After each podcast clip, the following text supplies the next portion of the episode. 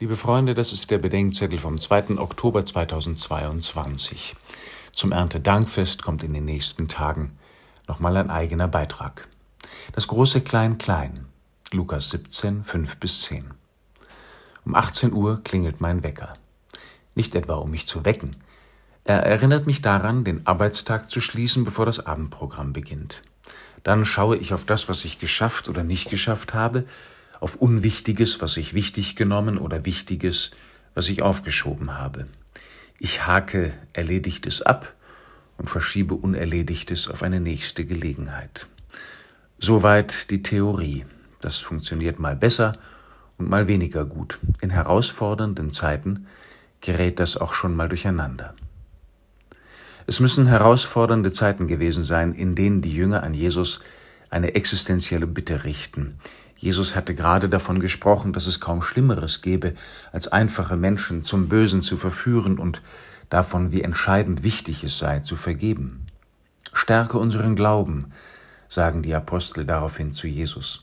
Offenbar ahnen sie, wie schnell der Glaube einfacher Menschen möglicherweise ihretwegen Schaden nimmt und wie verhärtet das Herz eines Menschen werden kann, wenn ein anderer in dessen Schuld steht. Die Antwort Jesu klingt zunächst nicht stärkend, sondern enttäuschend. Wenn ihr auch nur ein klein wenig Glauben hättet, würdet ihr Bäume versetzen.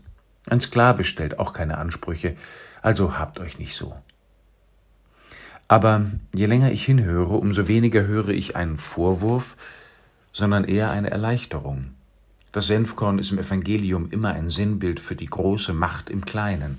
Aus dem klitzekleinen Samenkorn wird ein spektakulärer Baum.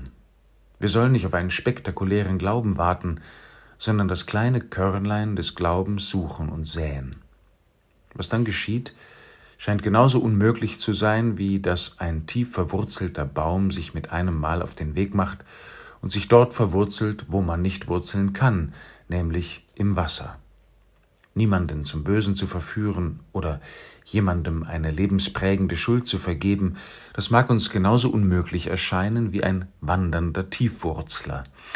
Aber die Gotteskraft, die solches bewirken kann, ist schon im kleinsten Glaubensakt des Vertrauens, der Liebe und der Hingabe verborgen da, um wirksam zu werden. Auch beim Gleichnis vom unnützen Knecht geht es um die Entdeckung des Großen im Kleinen. Es beschreibt den damaligen Alltag. Ein Sklave tut seine Arbeit auf dem Feld, dann im Haus, isst noch was und geht dann schlafen.